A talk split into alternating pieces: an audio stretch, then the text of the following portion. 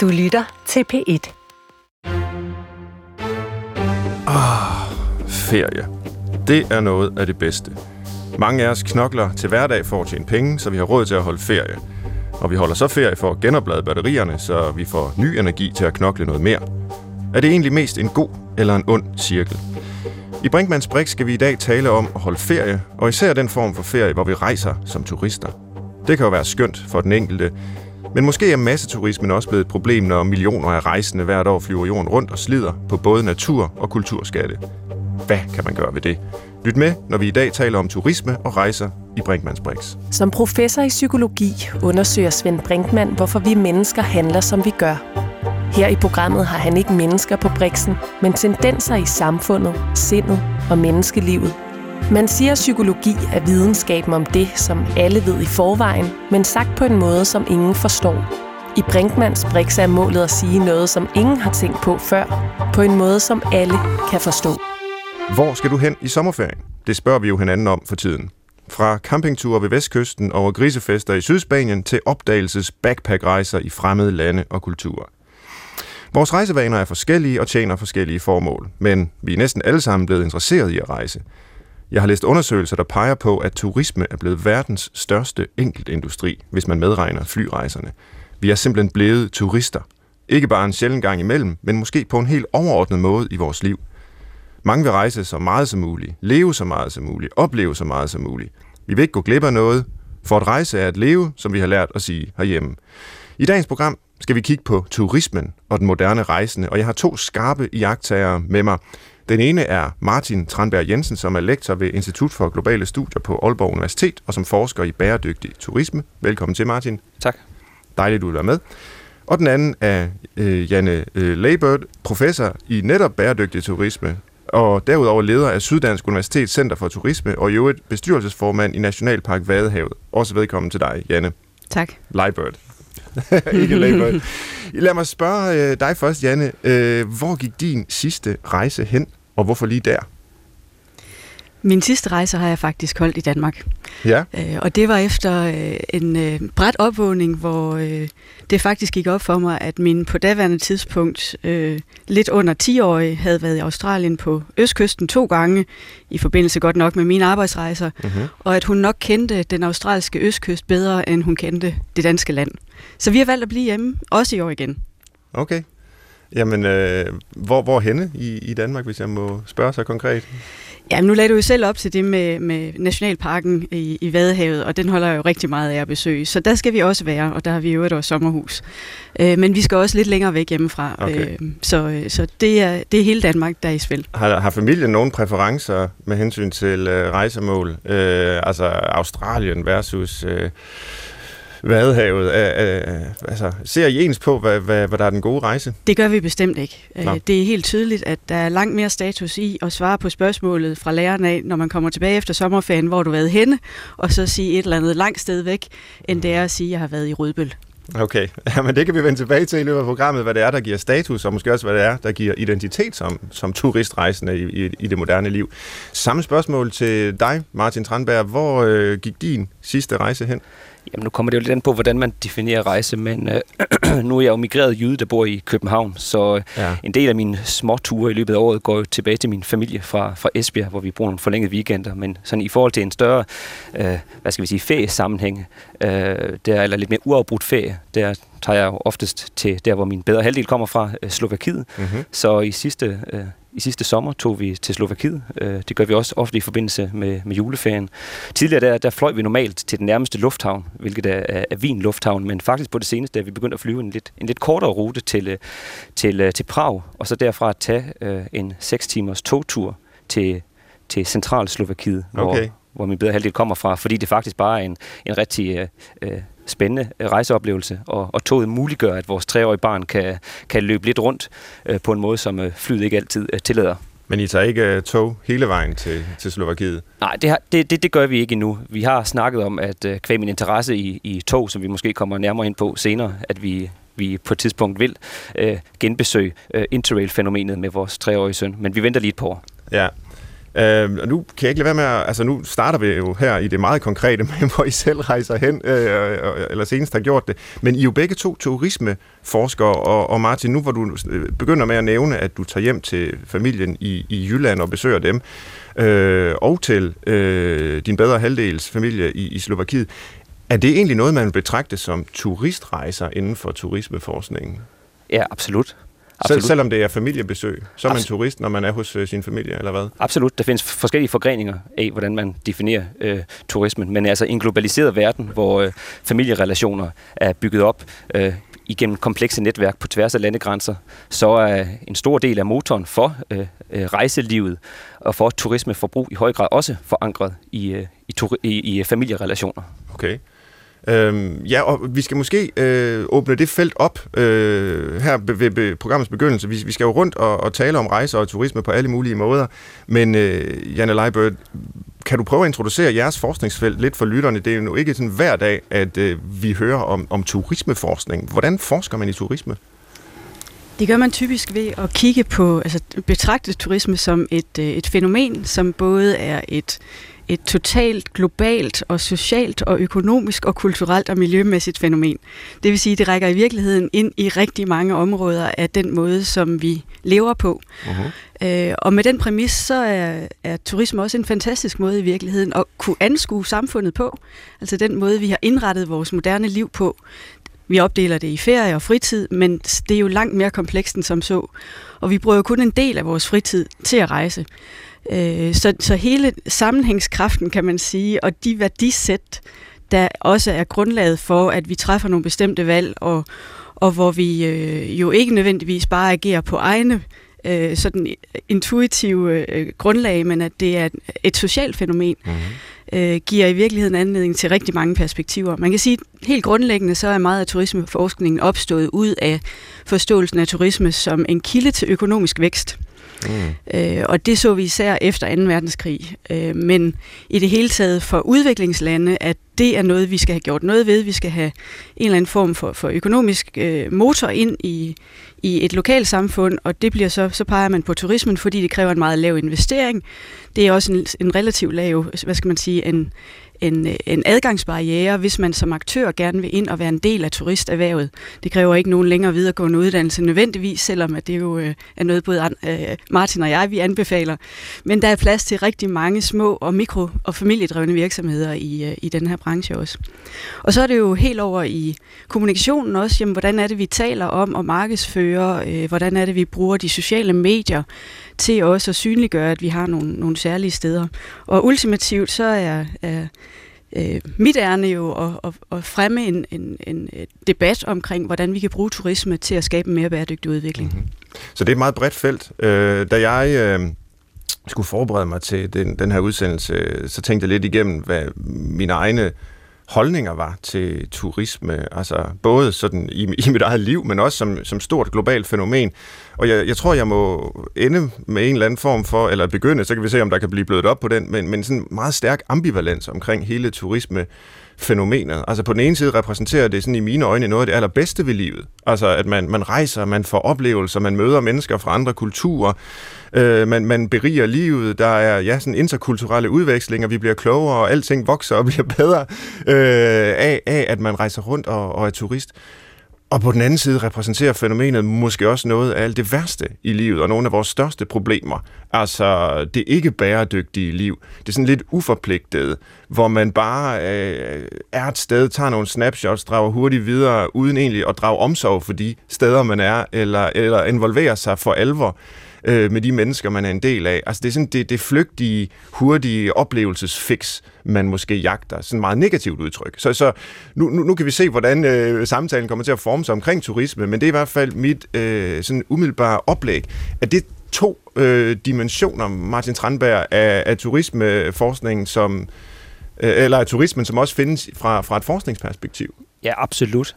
Og man kan måske sådan, man, man, kan, man kan måske argumentere for, at bæredygtig turisme på nogle punkter kan, kan fremstå som et oxymoron. Altså der er noget selvmodsigende i at forestille sig øh, den globale turisme og hele den øh, enorme motor, som den repræsenterer, altså hele forbrugsøkonomien, mm. øh, og sådan hele det der hedonistiske aspekt af turisme, turismen, og det, som den repræsenterer, og så udtrykket bæredygtighed.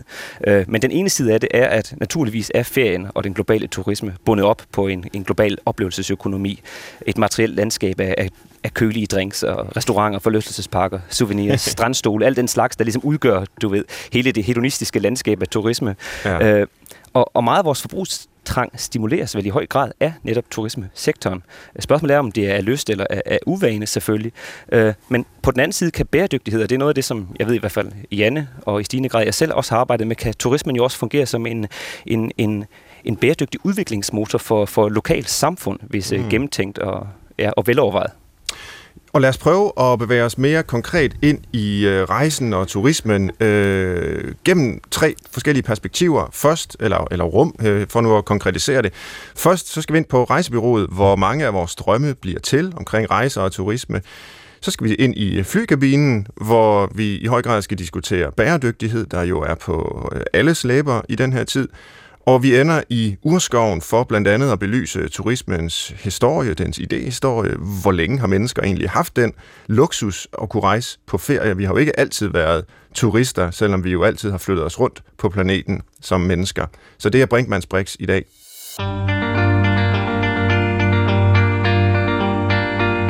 Og vi begynder øh, i det første rum med at besøge rejsebyrået for at diskutere rejsens betydning for os som mennesker i dag. Øh, er det at rejse det samme som at holde ferie? Nej, det er det jo ikke helt. Men hvordan ser folks feriedrømme så ud her i 2019? Og det er Martin Tranberg og Janne Leibert, der øh, er gæster her i Brinkmanns Brix, som begge er turismeforskere.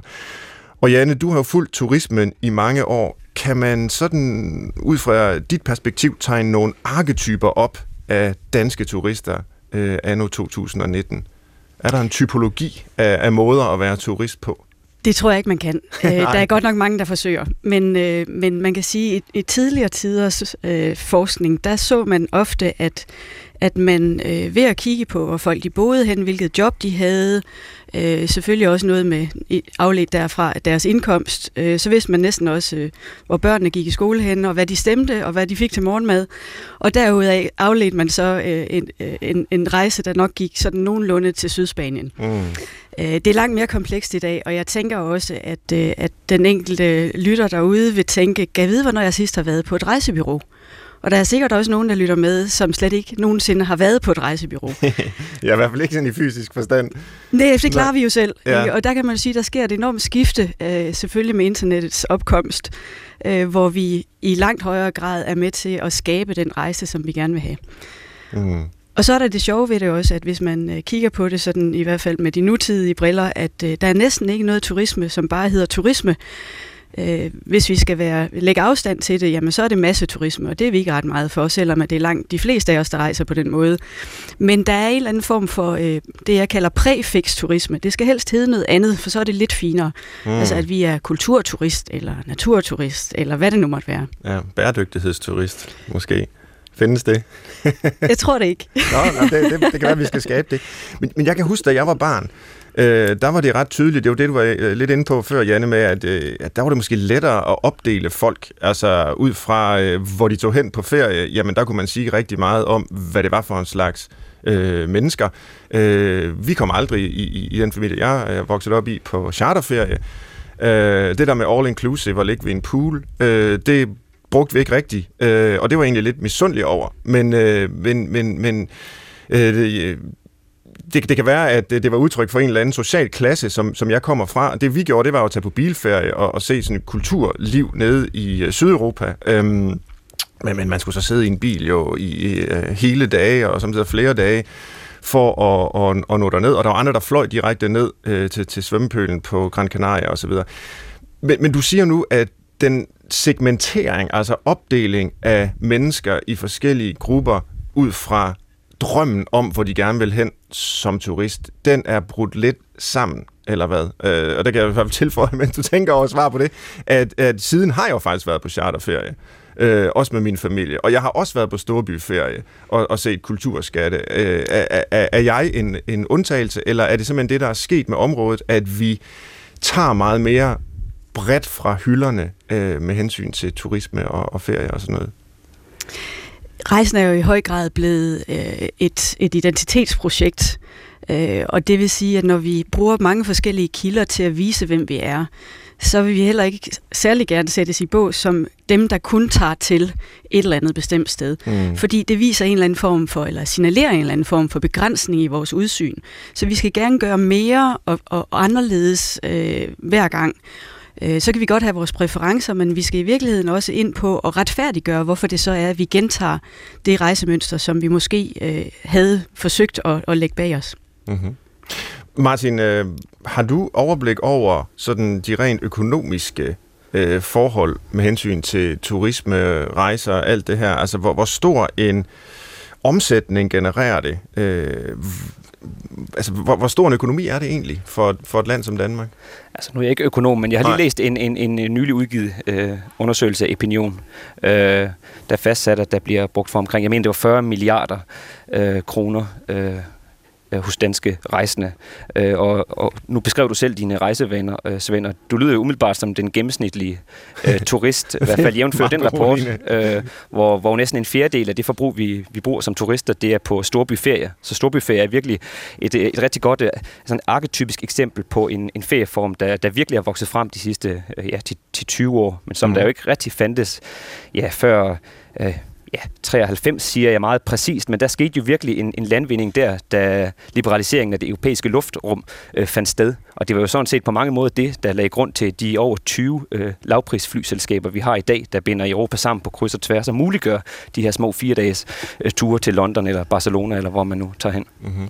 Så det har sådan demokratiseret måske øh, storbyferien, ligesom hvad kan man sige, rejsen til Sydeuropa, øh, til de kanariske øer, eller Mallorca, eller hvad det nu kan være, blev, blev muliggjort for rigtig mange mennesker i, i 60'erne, med, med de billige øh, ja, øh, spis og tjerborg, og hvad det hed dengang. Ja, ja, det blev jo sådan set allerede øh, grundlagt øh, før det. Altså den første danske ferielov er fra 1938 grundlagt af Stavning. Mm-hmm. Og øh, med den, eller i kølvandet på den, oprettede man jo så fagforeningerne oprettet øh, Dansk Folkeferie, mm. som der jo egentlig var, var udgangspunktet, eller hvad skal man sige, det var det, der lagde, lagde grund for demokratiseringen af ferien. Dengang var, var ferien jo stadigvæk et, sådan lidt et disciplinerende redskab. Stavning selv sagde, selv sagde selv, at det var et demokratisk projekt at sende folk ud på de her teltlejre igennem Dansk Folkeferie og gøre dem til gode øh, samfundsborgere igennem sådan, du ved, naturideologierne, når de, når de var sammen om, omkring fællesskaber i naturen dengang. Men det har jo så bare taget forskellige øh, former øh, fremadrettet. Men hvad, hvad mente han egentlig med det? Altså, at det var, siger du, demokratiserende øh, og, og holde ferie? Ja, Altså, man vil bryde folk lidt op, folk ud af byerne. Det her, det var jo noget, der fandt sted i, ja, i industrialiseringen af, af Danmark fra, fra et bondesamfund, fra et landbrugssamfund, øh, til et arbejdersamfund, hvor vi ja, i 38 fik, fik ret juridisk ret til to ugers ferie. Øh, og det var så noget, man så som et, øh, et dannelsesprojekt. Øh, det er måske der, at det her kunne faktisk tage en ret interessant øh, drejning i forhold til psykologien, mm-hmm. men at man kunne bruge ferien som et, et, et slags øh, dannelsesprojekt. Altså folk ud i nogle fællesskaber, møde folk, de ikke nødvendigvis kender, øh, dyrke nogle relationer og finde tid til at møde naturen igen. Mm. Øh, noget, som mange øh, arbejderklassefamilier i, i 30'erne ikke havde tid til i det hektiske, urbane arbejderliv. Er det så en drøm, som du ser er blevet øh, realiseret? Altså ferien som dannelsesrejse, som et demokratiserende projekt? Eller, eller hvordan har udviklingen været i, i dine øjne? Det tror jeg, jeg vil lade op til den enkelte rejsende og vurdere, hvorvidt man ser sine øh, ferievalg øh, som, som dannelseselementer i sådan et, et, et større hele. Øh, men, men for nylig skrev jeg jo en, en, en klumme øh, i politikken omkring slow travel, som der er et meget, meget interessant fænomen, som jeg studerer i øjeblikket. Ja. Det handler om øh, en bevægelse imod øh, langsomme, langsommere øh, rejsevalg, rejse, langsommere transportformer øh, og dyrkelsen af øh, lokale, såvel som regionale øh, områder i endnu højere grad. Så lidt opbrud mod masseturismen, som der jo blomstrede virkelig op fra 50'erne og frem, da, da Tjerborg-præsten lancerede Tjerborg Rejser, og, øh, og som sagt også med, med liberaliseringen af det europæiske flyrum. Ja, du, du skrev blandt andet, og jeg læste den jo med, med stor fornøjelse, fordi du blandt andet skrev, at man burde tage den brinkmandske nej på og gå glip i forbindelse med, med ferie og rejser. Og det er jo skønt når, når, når, for, for sådan en som mig, at nogen faktisk læser, hvad jeg skriver. Men kan, kan du prøve at udfolde en lille smule, hvad, hvad der kunne ligge i det? Altså, hvad vil det sige at gå glip i forbindelse med sin ferie? Ja, men egentlig var det, var det sådan lidt et forsøg på at dreje den eksisterende sådan, øh, turisme- og klimadebat fra, fra det, som jeg synes tit ender med sådan store makroøkonomiske og politiske debatter omkring øh, klimakompensationer og rejsebeskatning og fradragsløsninger. Systemiske forhold, som jeg absolut anerkender, kan spille en stor rolle i, et, i nogle kollektive omstillinger i forhold til, hvordan vi rejser. Men, men jeg havde ligesom lyst til at anerkende og synliggøre lidt den, den, den personlige omstilling, øh, rejsepsykologiske omstilling, som der måske også er brug for. Det er jo selvfølgelig en etisk problemstilling, det her. Mm. Hvordan genfinder vi glæden ved at rejse langsomt og lokalt, når vi nu har muligheder for øh, at besøge verdens øh, vidunder? Ja. Hvad, hvordan øh, lyder det i dine ører, øh, Janne øh, Leibert, at, øh, at, at vi skal til at tænke måske sådan over de mere eksistentielle og etiske øh, dimensioner i, i det at være turist. Vi skal gå glip, vi skal rejse slow og komme ind i, i, i en anden modus som rejsende, end vi måske tidligere har tænkt. Men jeg synes, det er en interessant tanke, øh, og, og jeg vil egentlig gerne tilbage igen til, til både stavning og ferieloven, ja. men også øh, retten til fri tid fordi det er jo rent faktisk en menneskeret. Uh-huh. Øh, og, øh, og, og i det så stadfæstes jo også det, at vi har behov for et et afbræk fra vores, vores arbejdsliv. Så formålet med at sende danskerne ud på landet, øh, arbejderne ud på landet i virkeligheden, eller væk fra deres hverdag, øh, blev jo både i, i Danmark og i England et projekt, og især med England, fordi det er lidt sjovt, det var jo Thomas Cook, og det var via jernbanen, så nu, er vi, nu er vi faktisk næsten hele vejen tilbage til uh, slow travel igen. Men det var jo den måde, man rejste på i, i tidernes morgen i England, altså man satte sat arbejderne på toget, så kørte man dem ud til kysten, så de kunne rekreere. Og den rekreativitet, kan man sige, er jo nok i virkeligheden gået tabt med, med i og med, at vores ferier i højere grad bliver et produkt af, at det skal være øh, den perfekte tid sammen mm. med dem, vi nu har valgt at rejse med, oftest selvfølgelig familien. Thomas Cook, er det den Thomas Cook, som har lagt navn til uh, Thomas Cook Airlines, som hvis nok er et flyselskab, der, der, der flyver charterturister rundt i, i, ja, til, til varme himmelstrøg? Det er det lige præcis. Og det er der vel en vis ironi over så, uh, fordi ud fra din beskrivelse her af, hvordan det skulle være det rekreative, uh, stille og rolige, uh, få batterierne genopladt-agtige liv, øh, jamen der er jo en stor kontrast fra det, og så til at, at stå i kø ude i lufthavnen og, og blæse med 1000 km i timen øh, sydpå, og, og få et armbånd på og kunne spise all inclusive. Nu kommer alle mine fordomme, jeg vil sige, jeg har jo selv været på sådan en ferie, og der, der er også en stor nydelse forbundet med det, men det er da i hvert fald ikke den her slow øh, oplevelse øh, i, i, øh, Ud fra min erfaring i hvert fald. Jamen, lige, lige præcis omkring Thomas Cook som rejsebyrå, og det er jo der, hvor vi stadig, det rum, vi stadigvæk er i, så ja, kan man sige, at de har jo i virkeligheden bare fulgt med tiden. Okay. Øh, og, og, og leveret den altså, transportmodus, som, som langt de fleste har foretrukket. Ja. Øh, og det er jo faktisk også for ganske nylig, at vi er begyndt at skulle have dårlig samvittighed over at flyve. Du har lagt dig på Brinkmanns Brix her på B1. Det er svært at forsøge at leve bæredygtigt til hverdag for så at efterlade alle principperne hjemme en gang om året og flyve ned til en varm strand ved et turistmekka i Spanien. Derfor er bæredygtig turisme blevet et fænomen i den moderne tid. Nogen har udviklet flyskam. Andre vender ryggen til all-inclusive-ferierne, hvor det gælder om at æde og drikke så meget som muligt. Og er der andre tager til Færøerne for eksempel for at vedligeholde vandrestier og udsigtspunkter mod den slitage, som påføres af netop, ja, turisterne – så vi skal i øh, næste rum her øh, tale om, om bæredygtighed, øh, og vi kalder rummet for, for flykabinen, fordi de mange flyrejser jo, øh, som alle ved, er noget af det, der sætter et ret stort øh, CO2-aftryk på vores øh, klima, og er i hvert fald en, en prik, øh, der, der, der har betydning for nogle af de problemer, vi, vi står med. Det er jo selvfølgelig ikke den eneste brik, der er, der er mange andre brikker, men, men det er noget af det, der ofte diskuteres. Så jeg vil gerne øh, diskutere, hvad bæredygtig turisme er, og hvad det kan være, og hvordan vi eventuelt kunne få mere af det. Og det kan være, at vi skal begynde med, med dig, Janne. Hvordan definerer man bæredygtig turisme? Det er en definition, som kommer øh, direkte ud fra, eller er afledt af Brundtland-rapporten i sin tid, altså fra 1987, hvor man taler om bæredygtig udvikling som en udvikling, som både nu og fremtidige generationer kan leve med. Øh, og der lægger man simpelthen bare et turismeparameter ind og siger, at vi vil udvikle turismen på en måde, så den både øh, kan, kan skabe økonomisk udvikling, samtidig med, at vi passer på, eller tager sociokulturelle hensyn, øh, så vi bevarer de, integriteten i de lokale kulturer, og uden at ødelægge det sted, som vi, og det, dermed den natur eller det miljø, som vi har valgt at rejse til. Mm-hmm. Er det øh, også sådan, du ser på det, Martin? Du er jo også øh, interesseret i, i bæredygtighed og inden for turismen. Ja, det er det i, høj, i høj grad, og det er jo også et, øh, en effekt af, af feriens symbolværdi i sådan det senmoderne samfund, altså hvor vi talte det her med øh, rejsens øh, identitetsrelationer øh, Øh, for, de, for individerne i dag, og, øh, og det at, at, at, at forsøge at rejse med nogle bæredygtige formål, altså det kan være frivillig turisme, hvor man tager til nogle udviklingslande og, og hjælper med at opbygge et nærområde, øh, jo er et eksempel på, at man, man også kan bruge øh, sit ferievalg som et lidt et, et, et politisk værktøj til at positionere sig i forhold til sådan samtidens idealer om det gode liv. Det inkluderer jo også rejsekapital, øh, og, og, og der spiller det jo ligesom også ind ideen om bæredygtig turisme.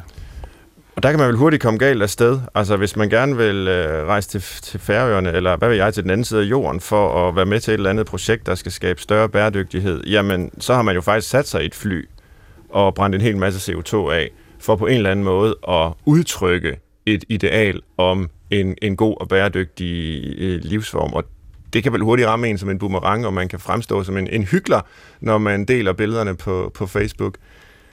Det, det, det må man sige, og især, øh, hvad skal vi sige, sektoren, sådan frivillighedsturisme, er jo en, en relativt stor sektor, som der også har et, et, et mærkbart øh, CO2-aftryk i forhold til, til koncentrationen af flyrejser, der er en del af det.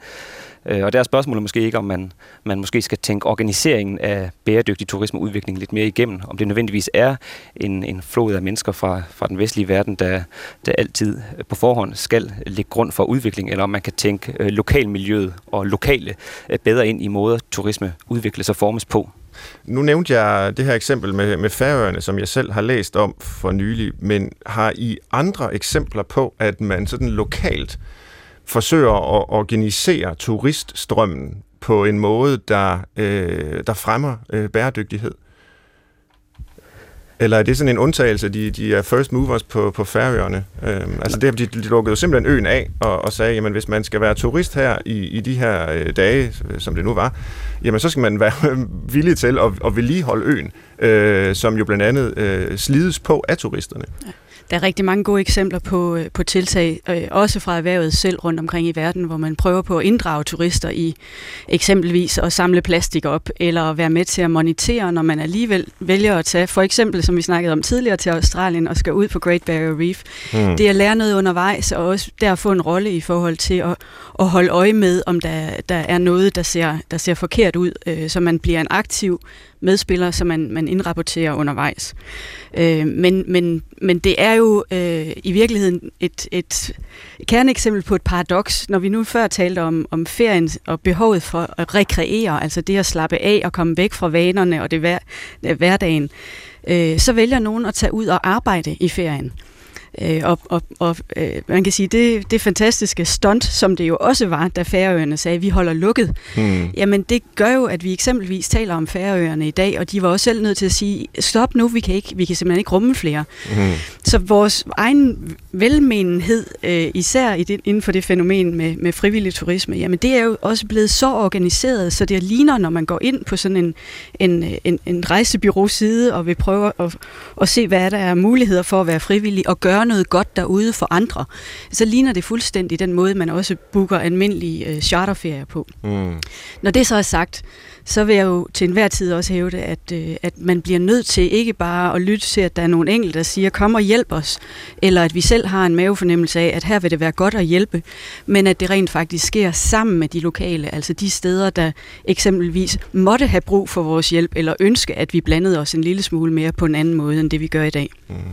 Hvad med, altså du, du er selv øh, i bestyrelsen for, for Nationalpark Vadehavet, som jeg nævnte, da jeg præsenterede dig i begyndelsen.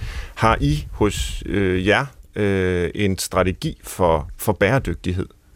Det har vi faktisk, og det er jo dejligt, du spørger, fordi vi har lige lavet en ny nationalparkplan, og der har vi faktisk skrevet FN's verdensmål ind. Aha. Øh, det ved jeg ikke, om der er andre nationalparker, der har. Men det er jo mm. verdensmål for bæredygtig udvikling, og hvor man kan sige, at en nationalpark i Danmark bliver ofte udskilt for ikke at gøre nok for naturen. Øh, det kan man jo så tage en anden gang. Men det vi kan, det er jo at sige, jamen med de rammer, vi har, øh, og den lovgivning, der er, og de mange mennesker, der holder af at komme i Vadehavet og opleve eksempelvis store fugletræk, jamen så har vi at gøre med, med med, med, med, i hvert fald i langt de fleste tilfælde, nogen, der gerne vil være med til at gøre noget godt for området, når de nu alligevel er der. Mm. Så det handler jo om at sætte det i spil, og sørge for, at der er nogle fornuftige tiltag, så det giver mening at være frivillig. Og et er jo så øh, et, et skønt naturområde som, som Vadehavet, hvor, hvor turismen kan risikere at, at ødelægge noget af, af alt det smukke, der er, fordi man gerne vil være der og se det, og, og, og der er nogle sådan paradoxale effekter i det.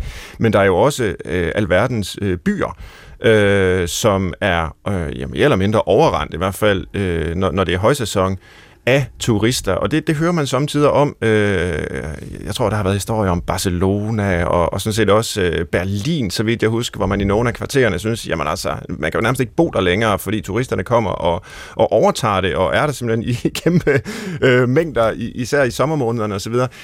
Øh, er, er det ikke også, Martin Tranberg, en, en, en bæredygtighedsdiskussion, der så bare handler om et øh, kulturelt miljø frem for et, et naturmiljø? Jo, det handler i hvert fald om social bæredygtighed. Ja. Og du peger jo netop mod nogle af de byer, der, der virkelig er udfordret af det her. Øh, Dubrovnik, øh, Berlin, mm. Amsterdam øh, er nogle af de klassiske eksempler på, øh, på det, vi inden for turismeforskning kalder for overtourism. Det er mm-hmm. et meget diskuteret fænomen i øjeblikket, som der jo bliver bliver, hvad kan man sige, øget af deleøkonomien og de deleservices, der i stigende grad øh, tilbydes. Altså jeg tænker måske især på Airbnb og muligheden for at øh, booke lejligheder i midtbyen af, af, store byer øh, til overkommelig pris. Øhm, det, som mange af de øh, byer arbejder med på forskellige vis, er at forsøge at skabe nogle politiske rammer for, hvordan vi kan regulere det her. Hvordan vi kan få øh, ejerskabet tilbage til, til de borgere, der faktisk bor i byen øh, og føler sig overrendt af turister. Men der har været mange kontroverser øh, og, og, og sammenstød, kan man sige, øh, både symbolisk, men nok også i fysisk forstand mellem turister og, og lokale, på grund af, af intensiteten af, af turister er. Ja, det er vel sådan en catch-22, tror jeg, de siger på engelsk, at, at mange af de her byer har en enorm øh, indtægt, forestiller jeg mig, på grund af turiststrømmen. Øh, og, og, og samtidig, jamen, så kan det simpelthen også blive for meget, og noget af herlighedsværdien kan forsvinde netop fordi, at, øh, at, at tilstrømningen er så stor. Så øh, altså, har, har, har du eller, eller I eksempler på, at det for lokalsamfund er, er lykkedes at regulere turismen på en, en fornuftig måde? Der har været forsøg på at regulere mængden af dage, øh, som lokalt kan udleje deres lejligheder i, som et eksempel. Øh, to ugers øh, regulationer, øh, som man derigennem forsøger at skabe nogle markedsrammer, der, der dæmper lidt, ja, sådan, også sæsonbetonetheden af, af turismen øh, blandt andet. Så, så der er flere forskellige måder at arbejde med det på. Ja, nogle af de andre greb, man, man har benyttet sig af, det er jo i virkeligheden at, at, at sige, jamen det kan godt være, at attraktionen i, i Barcelona er den gamle by, men hvorfor tager vi ikke lidt længere væk? Og det vil sige, at, at det at få spredt turiststrømmen også på en intelligent måde, så man jo ikke nødvendigvis føler sig hårdet af sted, men at der ligesom i, i den øh, intuitive måde at bevæge sig rundt i byen på, øh, og de muligheder, der også bliver præsenteret i form af, af mere salg, jamen det gør, at vi kommer længere og længere ud, og så undgår man i virkeligheden de flaskehalse, der er, og som vi i virkeligheden også ser, ser rundt omkring i, i rigtig mange øh, naturområder ikke, og nationalparker, at der er en tendens til, at vi tager de samme steder hen, ja. men der vil ikke være nogen forskel i, i oplevelsen eller storslåetheden, øh, hvis vi tog et par kilometer længere hen ad diget, eller bevægede os ud af af kernen i Barcelona. Det er et rigtig godt eksempel, øh, Janne. Og tit der taler man jo, man reducerer jo lidt problemet til hele byer, men oftest er det jo nogle meget koncentrerede, øh, turistpopulære øh, lokaliteter i byrummet, der er problemet. Øh, jeg har en studerende, der i øjeblikket faktisk arbejder på et lille projekt, hvor han undersøger, om man kan redistribuere øh, de mange tusind cruise-turister, der kommer til København, ved at bruge nogle af de super, super cykelstier, vi har etableret i Danmark, og som der også kunne give en rigtig fin øh, øh kulturel øh, forståelse for, hvordan øh, dansk øh, mobilitetskultur eksisterer. Ja. Men, men der er jo altså selvfølgelig også en grund til, at folk vil hen de steder, hvor der er nogle fantastiske ting. Altså jeg var selv i Firenze øh, i, i sommeren sidste år, en, en enorm varm dag, og, og de har jo så reguleret det ved, at man parkerer man, man kan ikke køre ind i byen, medmindre man er øh, lokal. Der er ganske få biler, der har lov at parkere derinde øh, i, i, i de gamle gader. Øh, så man skal parkere relativt langt væk, og så med bus eller, eller vandre ind, og, og, og det gør folk jo så i kæmpe store flokke og kan købe vand, så de ikke kollapser i heden på vej ind til, til de her katedraler og fantastiske ting ind i bykernen. Men, men det er jo der, man vil ind. Altså det er jo ikke lige så fedt at være ude i en forstad til Firenze, som det er at være inden i Firenze, det, det kan man jo simpelthen ikke øh, øh komme udenom. Men vi måtte jo nærmest give op til sidst. Højdepunktet var, at vi så Christian Thulesen Dahl. Øh, så var der mindst et eller andet, man ligesom kunne, kunne holde fast i, øh, fordi man bare blev båret rundt af, af 100.000 vis af mennesker, der, der, der svedte og, øh, øh, og, og, og havde åndenød. Øh, så måske må man bare erkende, at det er et problem, der ikke lader sig løse. Eller hvad? Altså, nu er det ikke, fordi I behøver at forholde jer konkret til, til Firenze, men, men altså, grunden til, at der er så mange mennesker, der vil derhen, det er jo simpelthen, at Jamen, det er Firenze. Det er øh, et af de fan- mest fantastiske steder i hele verden, og, og, og humanismens fødested, og, og hvad ved jeg, ikke? Øh, selv er jeg meget begejstret for byen, men ikke på sådan en 40 grader varm sommerdag. Nej, og der er jo også en, en, en sæsonbetonethed i det, ja. du siger, hvor, øh, hvor vi jo har ganske ofte også stadigvæk jo meget fokus på, hvor skal vi hen i sommerferien. Men igen, som, som vi talte om tidligere, med demokratiseringen af rejsen, eller i hvert fald tilgængelighedsaspektet øh, via internettet, hvor vi kan booke ret hurtigt og også til lavere priser, jamen så ser vi jo i virkeligheden, at vi spreder også vores ferier meget mere ud. Så det er ikke så koncentreret, som det har været. Øh, og, og der, hvor man stadigvæk ser, øh, hvad skal man sige, sommerferien som lige præcis det sted, eller det tidspunkt på året, hvor man øh, skal have tjent alle pengene som, som turistudbyder, det er jo i virkeligheden, når vi kommer langt længere mod nord, altså hvor Danmark jo stadigvæk også er et eksempel på, at vi har en meget, meget kort turistsæson. Men andre steder i verden er den jo meget længere. Mm. Og, og så synes jeg faktisk også, at man skal... Altså jeg har sådan lyst til at nuancere debatten lidt, og vi ikke kun diskuterer turismesektoren som værende baseret på de her sådan instrumentelle værdier, vi opnår, når vi rejser, at vi ser Firenze og verdens kulturelle højborg. Det er helt sikkert en kæmpe pull-factor inden for turismeforskning, der driver, eller inden for turismesektoren. Ja. Men, men jeg har sådan lyst til at spørge, om, om vi ikke skal, skal prøve at mærke efter, hvad det er, der egentlig øh, betyder noget for os, når vi rejser på ferie. Altså, øh, vi tager på ferie for at slappe af, for at opleve nye eksotiske destinationer, smage nye kulinariske egensretter, for at nå en hel masse i bund og grund. Mm. Måske øh, handler det her om en, en eller anden form for øh, central omstilling i forhold til at genfinde glæden ved at rejse. Altså, altså omstilling, der handler om, den gode ferie ikke behøver at indeholde en hel masse. Man behøver ikke at have 6.000 checklister og tårnhøje forventninger til en ferie. Så, så det, jeg vil egentlig gerne appellere til sådan lidt mere beskeden.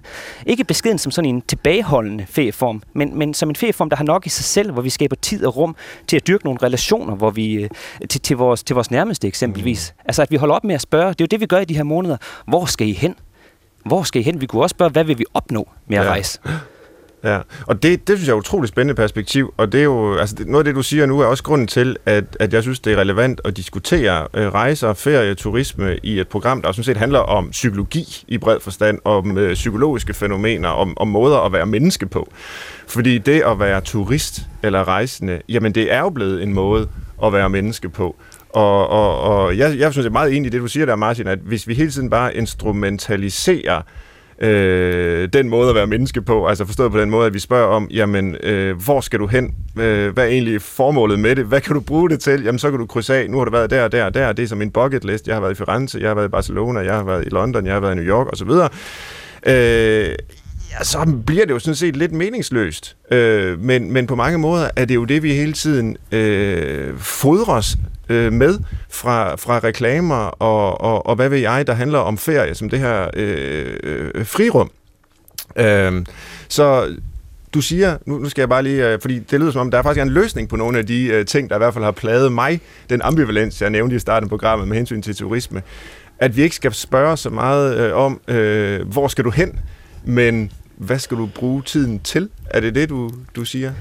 Ja, det er det vel lidt. Altså ikke, at jeg ikke anerkender, at der er en turismesektor, at vi også skal have lov og mulighed for at rejse, som vi vil, men jeg kunne godt tænke mig at nuancere debatten lidt. Ja. Altså prøv at tænke på det engelske ord for ferie. Vacation. Mm-hmm. Altså det nedstammer fra latin og betyder, altså vacatio, der betyder frihed. Mm-hmm. Okay? Og vi er ganske vist tilbøjelige til at tage fri fra arbejde og arbejde, når vi ferierer, ikke også? Men, men i hvor høj grad oplever vi en dyb sindsfornemmelse af frihed, når vi ferierer? Det er min tese, altså det sker i sjældent grad. Og ikke mindst på grund af de teknologier, der i stigende grad influerer os, når vi rejser. Øh, altså, det er som om, at det, det hele skal altid være et, et middel mod en, en, en identitetsskabelse eller en dyrkelse af, af, af relationer i vores netværk. Men man kunne prøve at mærke lidt efter, om man virkelig har, har følt en snært af frihed efter en ferie, eller om man hurtigt er tilbage i samme trummerum i hverdagen. Øh, om, ja. Og, jeg, og som sagt, jeg synes, det lyder helt rigtigt, det du siger der. Og jeg kunne alligevel godt tænke mig at spille lidt djævelens advokat i forhold til det, fordi risikerer ikke også det, altså det her med, at ferien bliver en øh, frihed, et, et fri sted, et fri rum fra det instrumentelle, fra hele ideen om, at vi skal bruge alting til noget, og det skal gøre nytte og gavn osv., bliver det ikke selv en instrumentalisering? Altså forstået på den måde, altså man, kan hurtigt så sælge turistrejsen øh, på den måde, at jamen, det, det er vejen til frihed. Det er, det er bare øh, vejen i sig selv, der, der er, er målet, og, og ikke øh, destinationen, hvor du kommer hen, eller sådan et eller andet. Altså jeg kan sagtens se øh, turistreklamerne for mig. Det kan være vandreture, pilgrimsture i, i, i Nordspanien, eller hvad det nu kan være, hvor det bare kommer ind i den samme kommercielle maskine som alt det andet, og det er det vel allerede blevet? Absolut, og det spiller jo allerede en rolle i den måde, turismen markedsføres på. Men jeg mener jo stadigvæk, at vi skal prøve at fastholde blikket på, at der kan ligge et dannelseselement i måden, mm. vi rejser på, og at vi bliver nødt til at tage, tage ansvar for det, altså jeg har lyst til at citere Hanne Arndt, mm-hmm. dannelse er det punkt, hvor vi beslutter os for, hvorvidt vi værdsætter vores omverden nok til at påtage os ansvar for det ellers uundgåelige. Og der er bare nogle konturer af, at måden vi rejser på på global plan, øh, har nogle øh, uheldige, hvis ikke meget, meget destruktive øh, effekter på lang sigt. Og der synes jeg bare, man skal prøve at ja, spørge sig selv om, hvorvidt ja, det ansvar kan påtages af os alle, når vi rejser. Og dermed ikke sagt, at vi ikke kan besøge Firenze. Det, det er sådan set bare et forsøg på at skabe øh, et, et supplement til, til, til måden, man kan rejse på, som jeg synes, vi skal tydeliggøre i måden, vi taler om ferielivet på i Danmark. Så ikke så meget hvorhen, men mere hvordan? hvordan øh. ja, hvordan man rejser, og en anerkendelse af, at øh, de nære miljøer øh, kan tilfredsstilles i, i lige så høj grad, som en tur til Firenze kan. Er du med på den, Janne Leibert? Ja, og, og samtidig også med, øh, jeg synes måske, behov for lidt sådan en ironisk øh, jagttagelse i forhold til, at, at nu har vi lige talt over turisme, og der hvor alting går i stå, og, øh, og hvis vi nu sætter tempoet så meget ned, som Martin gerne vil, så kunne man jo forestille sig, at man kom til at stå rigtig længe ved siden af Christian Thulesen Dahl i Firenze.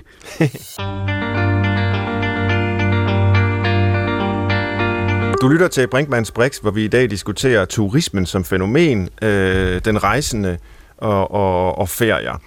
Og det gør jeg sammen med Janne Leibert og øh, Martin Tranberg Jensen, som begge er turismeforskere.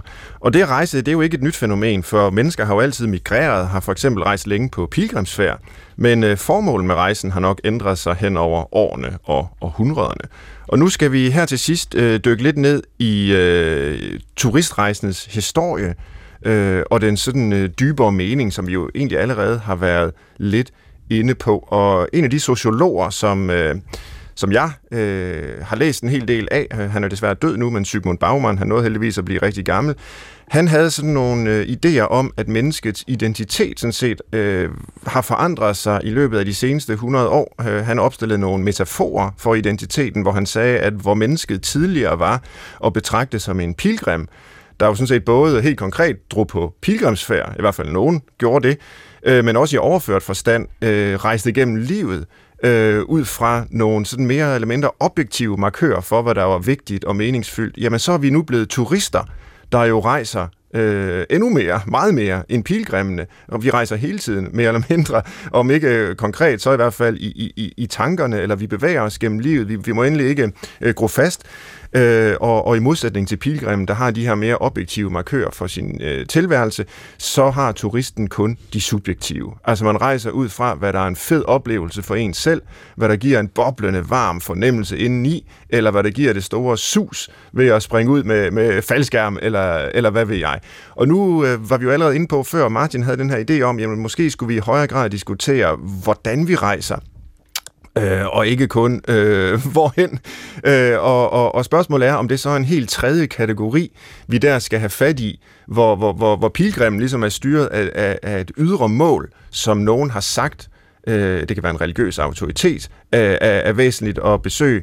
Og den her sådan, traditionelle øh, turistfigur rejser ud fra øh, noget, der sådan set er rent subjektivt, Øh, og, og, og det, det kan man så kritisere, fordi så bliver det mere eller mindre øh, øh, måske tilfældigt, hvor man så hen, øh, uforpligtende, ikke bæredygtigt, og hvad ved jeg. Men, men spørgsmålet er, hvor, hvor, hvor vi så kan bevæge os hen på det her felt, og hvordan vi kan komme til at betragte mennesket øh, som en rejsende, måske på en, en bedre måde end nogle af dem, jeg har nævnt her. Men, men for nu lige at, at få hold på det her, så skal vi måske dykke langt tilbage i idéhistorien og stille spørgsmålet, hvordan har det at rejse overhovedet udviklet sig? Hvordan opstod masseturismen? Det må være relativt velbeskrevet inden for turismeforskningen for forskningen, forestiller jeg mig. Det er det også, og man kan sige øh, ganske kort, øh, som svar på de spørgsmål, at mennesket har jo altid rejst. Mm. Vi har altid bevæget os, der har altid været et eller andet, der har motiveret os for at søge, søge nye steder hen og søge andre steder hen. Vi har en tendens til at, at klassificere pilgrimsrejser som noget af det første, øh, og efterfølgende så kigger vi på dannelsesrejsen. Mm. Altså der, hvor især unge mænd tog ud øh, i, i ja, 17-1800-tallet og skulle øh, på flere forskellige øh, turnéer rundt i Europa for ligesom at blive dannet, og der skulle man så sandelig også til Firenze. Og når man så havde mhm. været afsted et år eller noget i den øh, stil, så var man øh, klar til at komme hjem og overtage øh, det store øh, sådan erhvervsdynasti, hvor man nu end kom fra, for der har jo selvfølgelig været nogen, der har finansieret den her rejse for de unge mænd. Øh, med det er der også allerede her lagt op til, at, at vi taler en, en meget sådan kønnet øh, øh, oprindelseshistorie. Mm. Og også, øh, altså, det har været mænd, det har været mænd, der har taget ja. ud, og, og vi har faktisk også glemt alle dem, der nu servicerede de her mænd undervejs på både godt og ondt, når de nu var afsted. Men der ligger også i det næste skridt, netop når du taler, hvornår er det så med masseturismen? Jamen, masseturismens opkomst ser vi jo efter 2. verdenskrig, fordi der jo både var noget teknologi, der gjorde, at vi kunne flyve langt væk, altså ned omkring ekvator. Øh, men der var jo lufthavne, der allerede var anlagt, så det var enormt nemt for de destinationer, der ligger så langt sydpå, pludselig at komme ind i øh, turisterhvervet, for det handlede egentlig bare om, at man satte en, øh, en form for tolv op øh, og en paskontrol øh, lige præcis for enden af den landingsbane, der havde været brugt til krigsformål tidligere.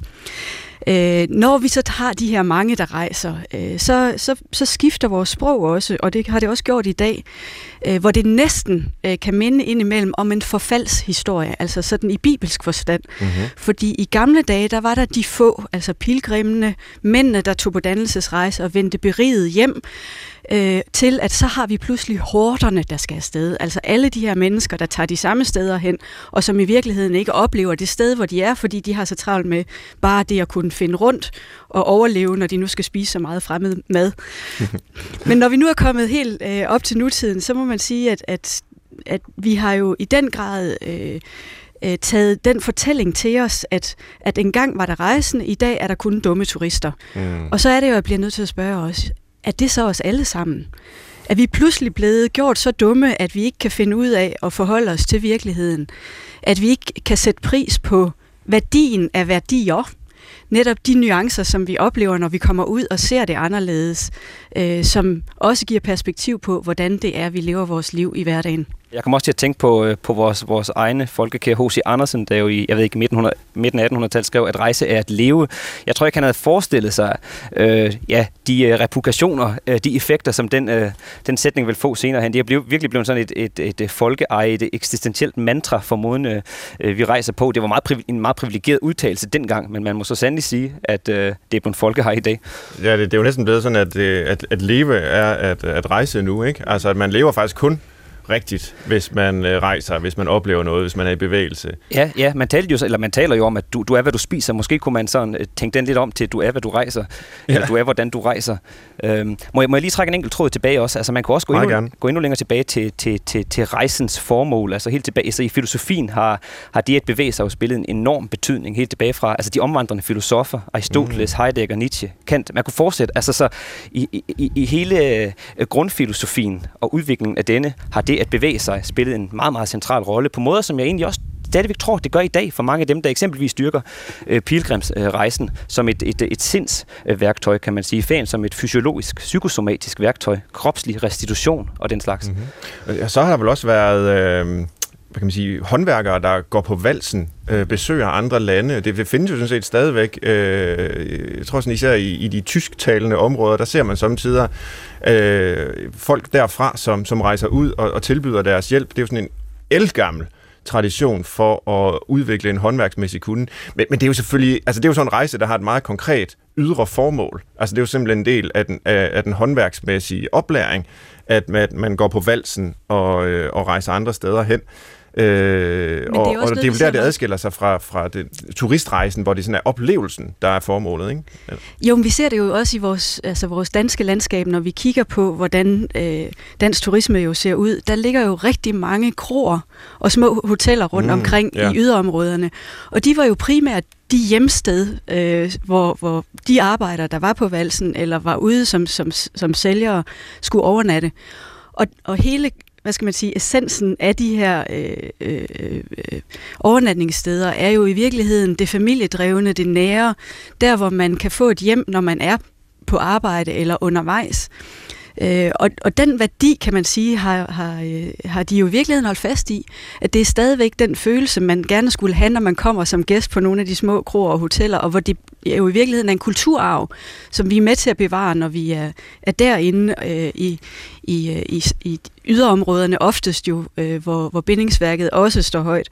Så, øh, så der er masser af, af spor stadigvæk i, øh, i det nuværende landskab også til, hvordan hvad skal man sige, infrastrukturen har været øh, også øh, anlagt efter de, der skulle på valsen. Der er lige et begreb, jeg gerne vil kaste ind i diskussionen, og du var måske lidt inde på det tidligere, Janne, altså autenticitet.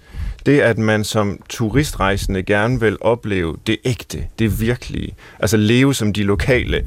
Øh, jeg kan selv huske, da jeg var rygsækrejsende for år tilbage rundt i øh, Sydamerika og, og Mellemøsten osv. Altså, det var meget vigtigt for os, at vi ikke kun var der, hvor de andre backpackere var. Men alle de andre backpackere ville jo også være der, hvor de andre backpackere ikke var. Så det var utrolig svært at være autentisk. Men det der med at spise på fastfood-restauranter, det måtte man endelig ikke.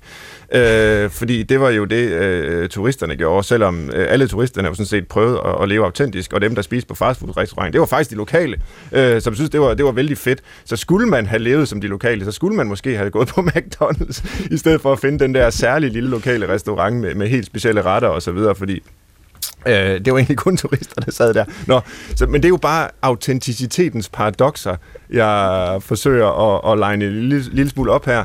Øh, er det ikke fortsat den store, eller i hvert fald en af de store drivkræfter i, i turismen, og måske også noget, der egentlig er en del af problemet, det her med, at vi alle sammen vil have de her virkelig autentiske oplevelser, og det er også noget af det, der slider på, øh, på, på, på stederne. Det er jo, øh, det har været sådan beskrevet også i turismeforskningen som, øh, som en af de allervigtigste motivationsfaktorer, at vi skal ud og finde øh, det autentiske andet sted, fordi det har vi sådan set mistet i det hjemlige. Mm-hmm. Øh, og det er jo en amerikansk sociolog, der hedder McCannell, der, der, der slog til, altså på tromme for det år tilbage.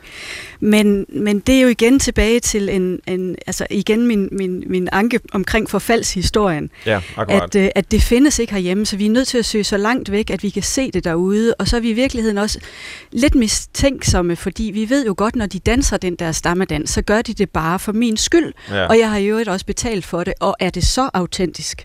Så vi bliver hele tiden fanget i en, en, en normativ værdisætning af, hvorvidt det her det nu er ægte eller uægte. Øh, Airbnb slår jo også på, og fortællingen går også meget på, at, at så kan man komme ind og se det ægte levede liv. Altså vi bor i en danskers egen lejlighed, eller i Barcelona for den sags skyld, som, som Martin var inde på tidligere. Ja, bortset fra, at de jo ikke bor der længere. Altså det er jo blevet øh, et udstillingsvindue, hvor vi sådan har taget det bedste frem, øh, og også tilbage til kroerne, hvis jeg lige skal have dem med ind i, mhm. i billedet igen. Altså, vi vil gerne se det levede liv, altså at have fornemmelsen af nostalgi, men ikke som det var. Men, men, men det er et sjovt begreb, det der autenticitet. Altså, jeg kan huske, at da jeg så selv som voksen jo så kom på charterrejse, øh, noget af det, der måske i, i, sin, i min familie blev set en lille smule ned på i min barndom, men da jeg fik børn og skulle på ferie, så var det jo bare en, en fin lille måde at rejse på. Og det beroligede mig ligesom lidt, da jeg så sad i flyet der og tænkte på, at Ah, men nu er det jo egentlig en autentisk 70'er-rejse, jeg er på. Nu flyver vi til de kanariske øer, ligesom man gjorde i 70'erne. Vi skulle godt nok ikke til grisefest, men alligevel. Øh, så, så, så det er jo, det er jo så noget, som, øh, som ku, kunne være blevet øh, en autentisk øh, rejseform, hvor man imiterer noget, der, der måske begyndte i 60'erne og 70'erne med Spis og Tjæreborg, øh, og, og som man nu kan tage op. Men det har jo ikke en pind at gøre med øh, kan man sige, en lokal livsform på de kanariske øer, som der måske stort set ikke er noget tilbage af. Altså, hvad, hvad, hvad, hvordan har man det med autenticitetsbegrebet, Martin Tranberg, inden for, for dit felt? Jamen, jeg synes, det er et interessant eksempel, du kommer med der.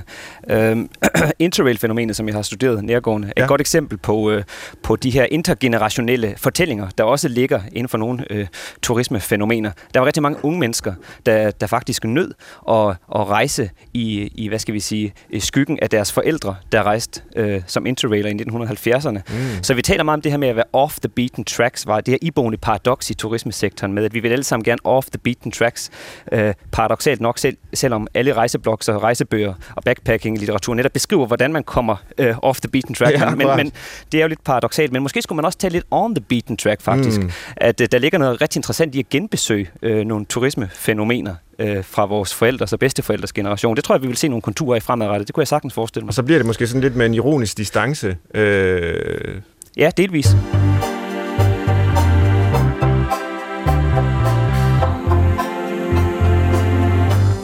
Godt. Vi øh, skal jo slutte Brinkmanns Brix her, som i dag har handlet om, øh, om rejser og, og turisme, med at skabe en liste. Og et af de øh, emner, vi har været godt rundt om, om turismen og, og rejsens øh, historie, og hvordan det er blevet med, med den i dag. Øh, og et af de emner, vi har øh, brugt en del tid på, har jo været bæredygtighed i forhold til, øh, til turismen. Så jeg kunne godt tænke mig at lave en paradoxal liste og, og bede jer om, om hjælp til det, og så kan vi give den videre til lytterne, og så kan de selv vende den om, øh, hvis de ønsker det. Men altså en liste med tre gode råd til, hvordan man rejser mindst bæredygtigt. Og vi kan jo tolke bæredygtighed både som noget socialt og som noget økonomisk og som noget miljømæssigt. Vi har sådan set været omkring alle de dimensioner. Men har I nogen bud på inputs til en sådan liste? Hvis man øh, er totalt ligeglad med bæredygtighed og egentlig vil rejse mindst bæredygtigt, hvad skal man så gøre? Man, man kunne starte med at forkorte sin ferie. Jeg synes, man skulle tage nogle meget, meget korte ferier. En dags byt, øh, by, byture. Kortere altså, ferie, nu skriver jeg ned. Kortere ferie. En tur til, til London og se teater, altså hjem igen samme aften. Måske endda gentage det dagen efter. Ja, en dags tur til store byer. Nu er det på listen. Og så kan vi udvide den lidt med måske at tage en 3-4 dage som økoturist øh, på safari i Sydafrika. ja, 3-4 dages øh, bæredygtig økoturisme i Sydafrika, som så selvfølgelig er det stik modsatte i, øh, i realiteten. Øh, jamen, det er to gode bud. Øh, jeg vil sige tak til jer begge to, Martin Tranberg Jensen og Janne Leibert, for at diskutere turisme og, og, og rejser med mig i dag. Jeg vil ønske alle lyttere øh, en god øh, sommer, og håber, I kommer ud på nogle gode rejser. Øh, jeg vil også sige tak til dig, Dan Grønbæk, som har været producer her i dag. Jeg håber også, du øh, får eller har øh, haft en god ferie. Tak til alle sammen, fordi I lyttede med. Man kan jo som altid downloade de her udsendelser som øh, podcast, der hvor man nu gør den slags. Man kan også skrive til os. Øh, vi har en e-mailadresse, der hedder brinkmansbrix.dr.dk øh, og komme med forslag og kommentarer til udsendelser og temaer. Så tak til jer alle sammen. Jeg håber, vi lyttes med samme tid, samme sted. Tak for nu.